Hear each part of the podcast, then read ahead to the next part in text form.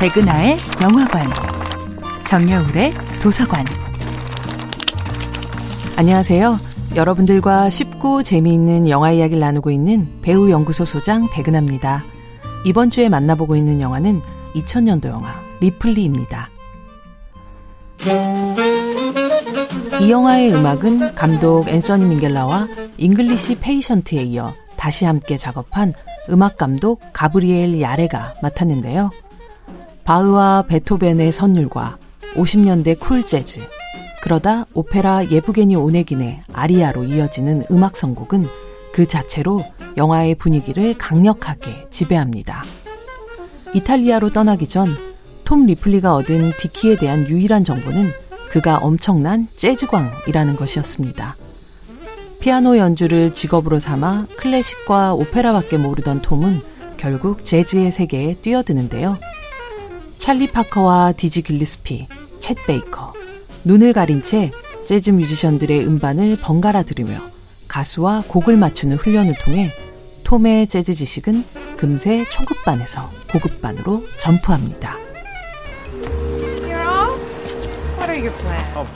그렇게 만반의 준비를 마치고 이탈리아로 떠난 톰은 우연을 가장해 디키 커플과 조우합니다. 처음엔 톰을 자신에게 접근하는 하얀 피부의 지루한 미국인 정도로 여겼던 디키는 그의 가방에서 흘린 재즈 레코드판을 집어든 순간 태도가 돌변합니다. 전설적인 알토 색소폰 연주자 찰리 파커의 음반을 보며 자신의 보트 이름을 찰리 파커의 별명을 따라 버드라고 지었다고 놀라워하는 디키에게 버드는 신이지 라고 받아치는 톰의 응수는 제대로 된 취향 저격이었죠.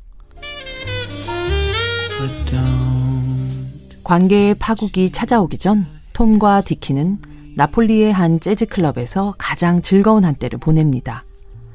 무대에 오른 배우 맷 데이먼이 떨리는 미성으로 직접 My Funny Valentine을 부르는 순간 톰의 모방은 이제 분간할 수 없는 지점에 이르렀다는 것을 느끼게 되죠.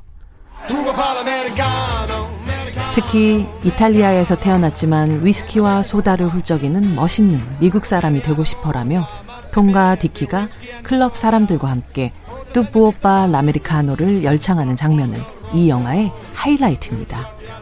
화려하게 솟아오르며 터지는 샴페인처럼 가짜로 만든 삶은 곧 거품처럼 사라지겠지만 이 순간이야말로 리플리가 꿈꾸었던 가장 행복한 비상이었을 겁니다.